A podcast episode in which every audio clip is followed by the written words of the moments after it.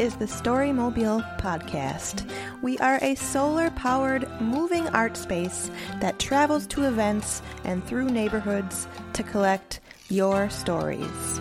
The St. Paul Almanac book was created in 2005 and has since been released annually. The goal is to bring together the diverse community of St. Paul through literary arts. The Almanac is a meeting place for sharing stories and artwork of our community. This year, the St. Paul Almanac released their 11th volume, On a Collected Path. As part of a reading festival, authors have gathered at various venues throughout St. Paul to read their fabulous work. On Sunday, May 21st, readers gathered at Claddagh Coffee Shop to read their pieces from St. Paul Almanac's Volume 11 on a collected path. Next up, we have Melissa Borgman Kiemde, a contemplative writer, teacher, and spiritual director residing in the Lexham neighborhood of St. Paul. She is happily married to Francois, a bread baker of Burkina Faso, West Africa, and they are the proud parents of Marguerite and Gabby, you can read her work at visionarymonasteryminneapolis.org. Let's give her a round of applause. So this is on our community garden. If you want to follow along, it's page 188 in the almanac. Our community garden, a wild, magical experiment. It's February in Minnesota and still cold. My Facebook news feed includes images of neighbors in Belize sun, beach, thatched roof huts, and coconut cocktails. But here, along Selby Avenue, there are patches of snow and ice on the ground. And on this particular day, I noticed the naked tree branches of the ginkgo outside my window.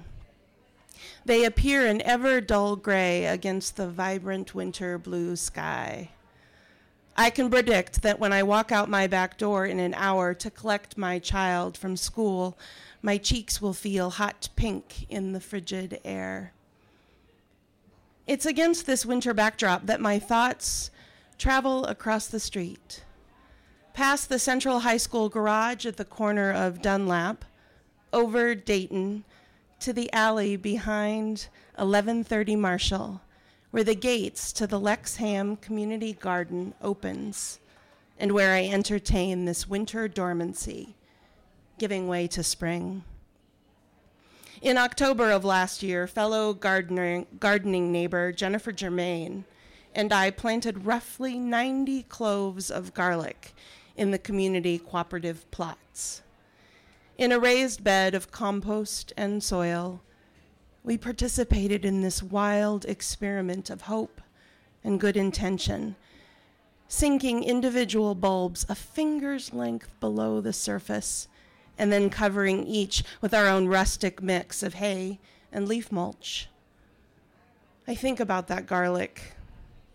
I think about the woman who sold it to me at the farmer's market off Summit and Lexington in the St. Thomas More parking lot.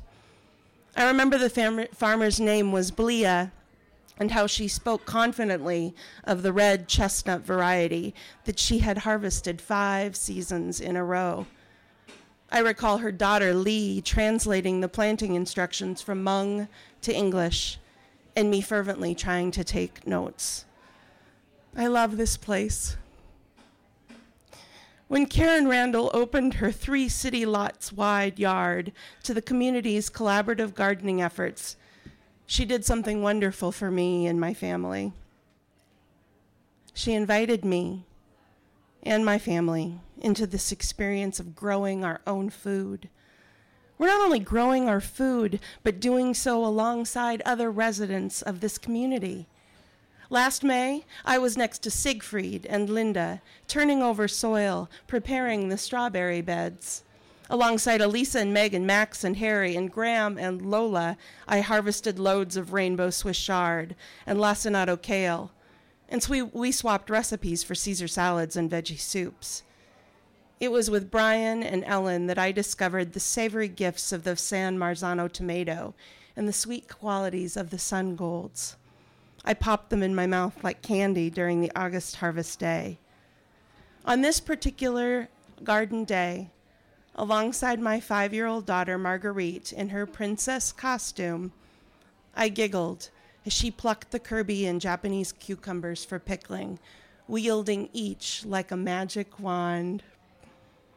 A stone's throw from our own kitchen, in the middle of the city, we grow this food. We participate in this adventure that connects us with the earth, with nature, with the seasons, and with one another. And we mark what is magic for our children, delighting in this seasonal endeavor. We celebrate our residence in this urban landscape. And Marguerite wanted me to note that she was five when I wrote this, and tomorrow she turns seven. To hear more stories, learn more about Storymobile, and to find out where we'll be pedaling off to next, visit storymobile.org.